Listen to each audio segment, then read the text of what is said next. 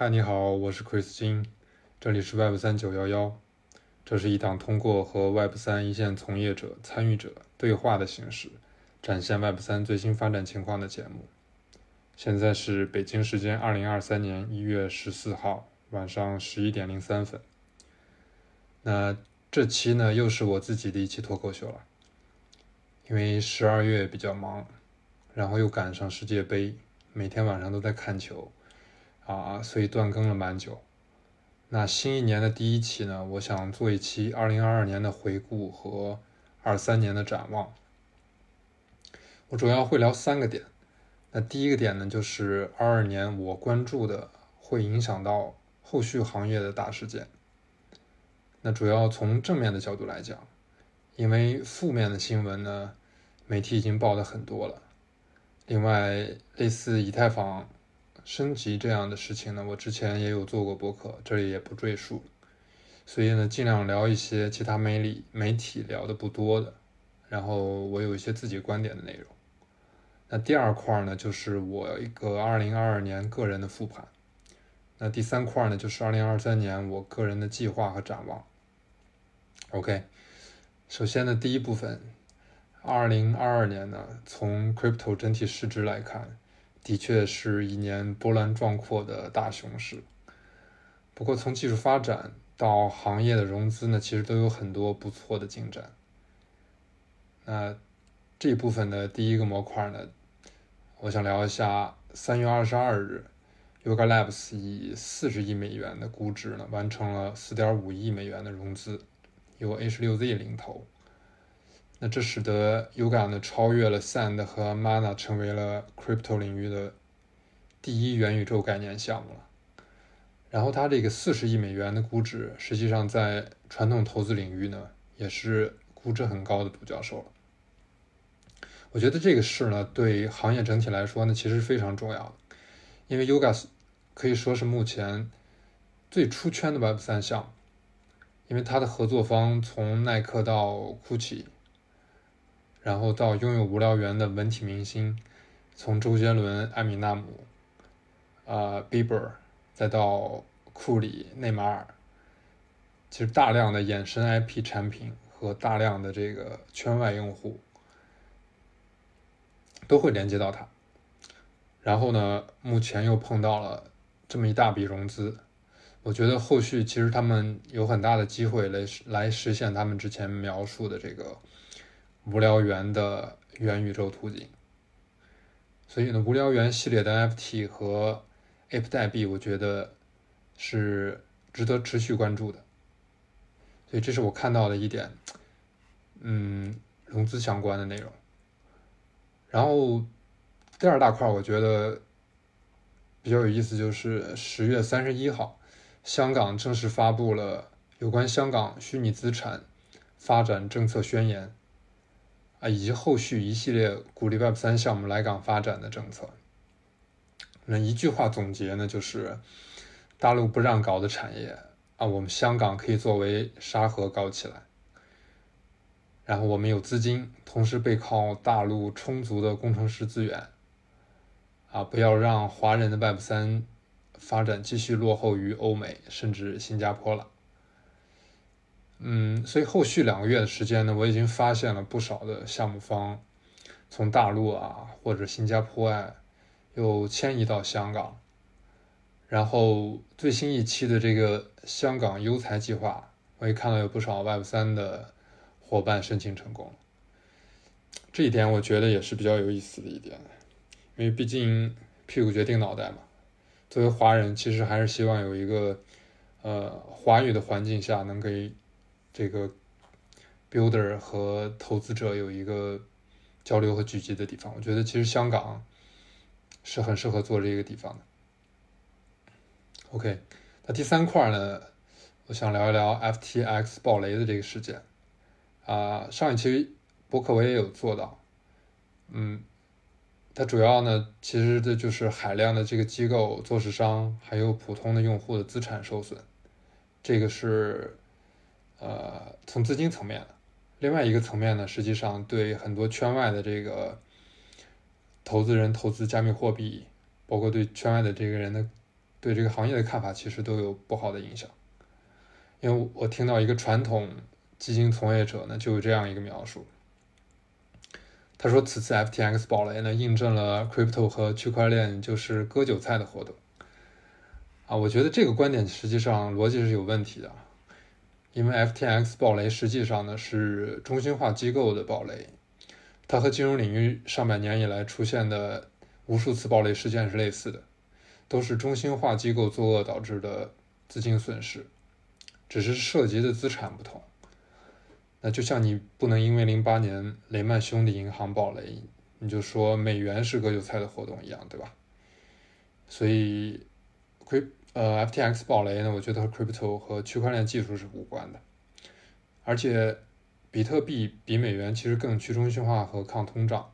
你如果单纯自己保管啊比特币，其实是不会受到 FTX 这次事件呃导致你的这个资产的呃归零的。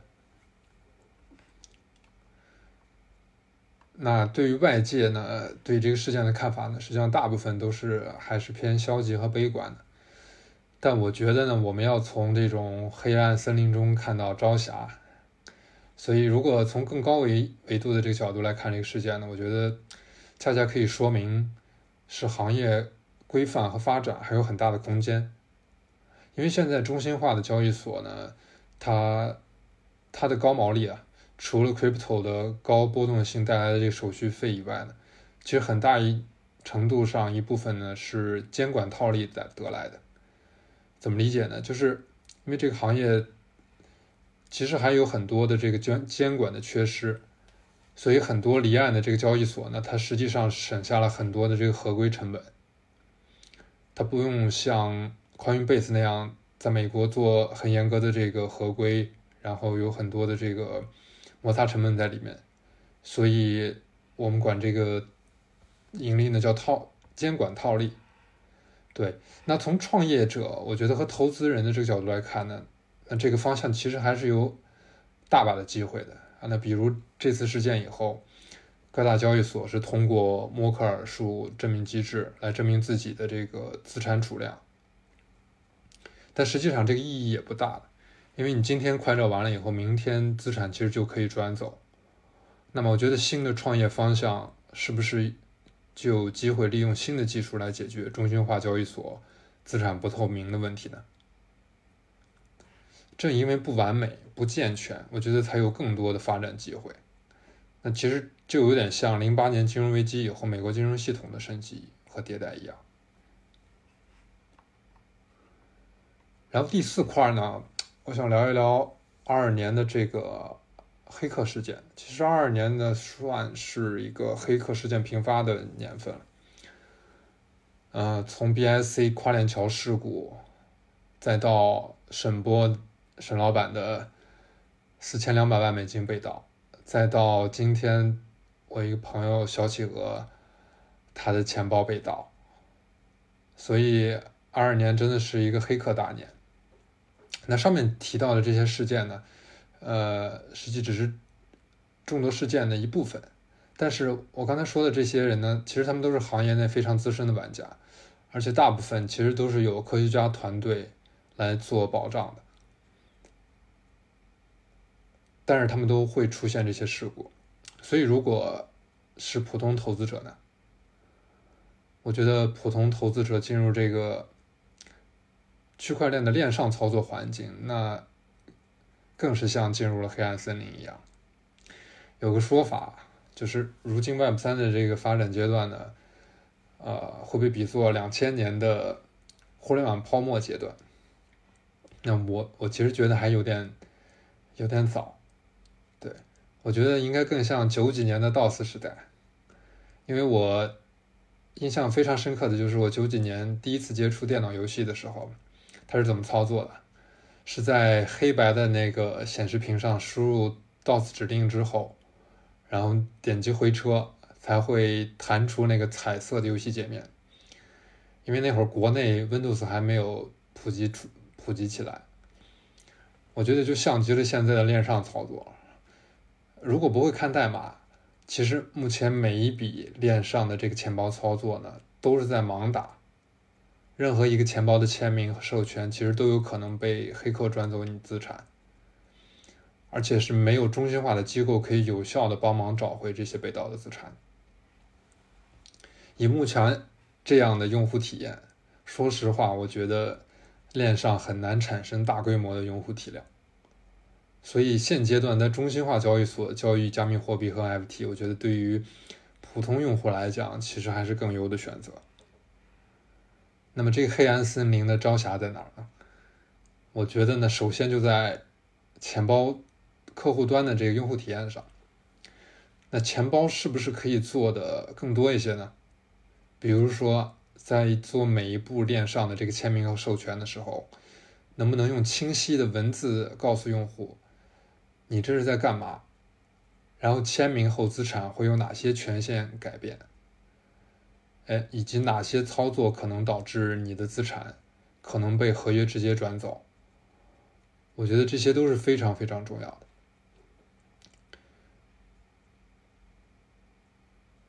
然后对于追讨黑客这一块，我觉得有没有可能行业有一个行业组织或者同盟一起来协助处理，可以增加黑客的这个作恶成本？那？最后逼迫的黑客的逃离空间会更少，让这样这样的事件怎么说呢？可以最好是让黑客变成白白帽，黑帽变白帽，这样我觉得是比较好的一个情况。所以我觉得这些都是可以在危机中找到的发展机会。OK，就简单说几点我觉得比较有趣的二二年的大事件吧。然后啊，第二大块呢，就是我一个个人的复盘。然后先说几点我觉得做的不太好的点。那第一点就非常直直白，是没有在高点完全套现。对我是在二二年的四月初那波反弹呢，才走掉了大仓位，所以利润回撤还是蛮多的。我觉得原因呢，首先就是知行不合一了，就是没有完全执行我最初的交易计划。啊，我我最近做复盘的时候翻了一下我二一年一月做的交易计划，其实当时有记录美国通胀增加、美联储加息缩表，都是未来减仓的一个时机。包括我二一年中期有做的计划，就是。二一年底或二二年初的时候，会要根根据市场的情况和经济周期做减仓的操作，其实也没有完全执行。所以我回忆了一下二二年初的这个思考逻辑，可能也是因为当时手里有一些小币，比如说 Phantom、Ape 还有 GMT 都涨得非常快，就忽略了大趋势的改变。所以这一次的经验呢，就给到我了。宏观的这个周期和产业周期其实都很重要，就是在下行的周期中，我觉得个别项目的上涨其实最终也抵不过大周期的洪流。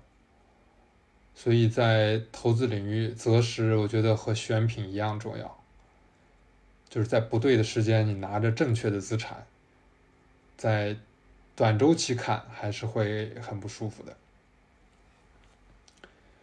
OK，第二点呢就是。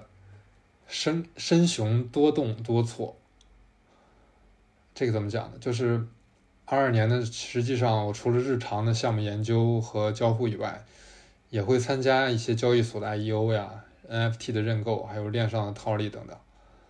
嗯，二二年上半年赚钱的机会还是很多的，就除了交易所 IEO 和链上套利稳定的收益之外，你比如说 Stepen，然后 Moonbirds，还有 OtherDeed，呃。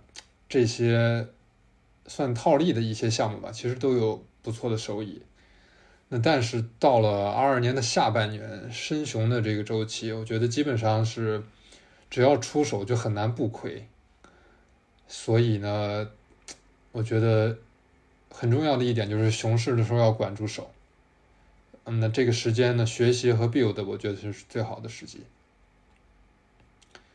然后再说几点我觉得做的还不错的点吧。第一个呢，就是今年和团队的伙伴还有圈内的好友共同成长。主要是在项目研究分析、数据分析、链上交互啊，还有一些简单的代码层面，其实都比二一年有了很大的提高。我觉得通过了对项目的了解，其实也在几次币圈的这个项目危机中呢，我找到了机会吧。嗯，比如说啊，Luna 当时出问题的时候，它 UST 的这个螺旋下降，还有 BSC 上啊稳定币 h 脱毛后，其实都是有套利的机会的。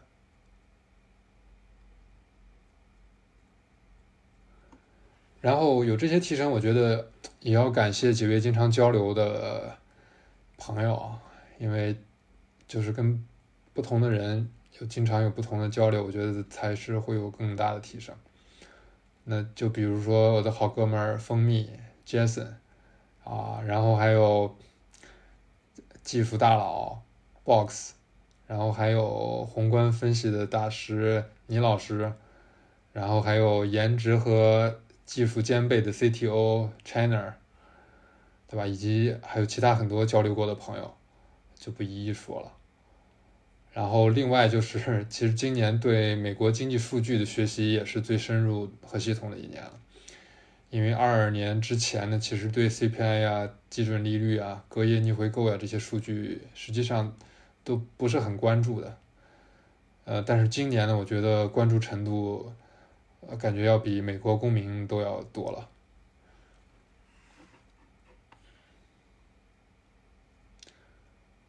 OK，然后啊，第二部分我觉得做的还蛮蛮好的，就是下半年我做了 Web 三九幺幺这档播客。我觉得呢，就是把平时学习交流的内容呢，通过音频给沉淀下来了，然后同时呢又倒逼了自己不断输入，不断的接触新的领域。同时呢，增加了一个对外输出的渠道，然后能产生更外更更多的链接。然后二二年呢，也是我认识圈内朋友最多的一年吧，而且大部分也是都通过播客和 Twitter Space 链接到的。然后光是我有打上投研标签的新朋友，我刚看了一下，就有一百多个。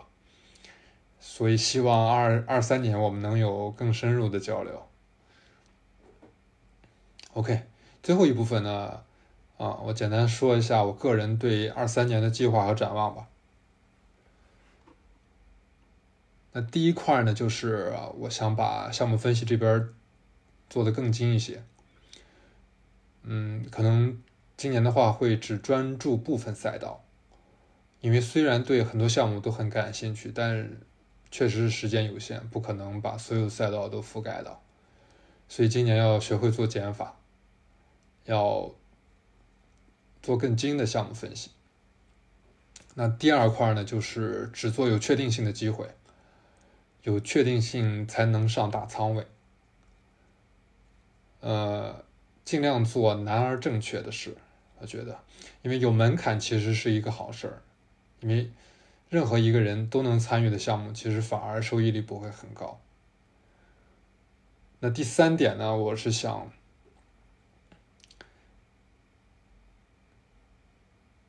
把我计划的执行每日、每周、每月的复盘，啊，实践起来。那其实每日复盘呢，已经实践了有啊一个多月了吧。其实是有些痛苦的，对，因为每天其实都要面对昨天傻逼的自己，然后记录下昨天做的傻事。对，但宽慰一下自己吧，也许这个就是成长的痛苦吧。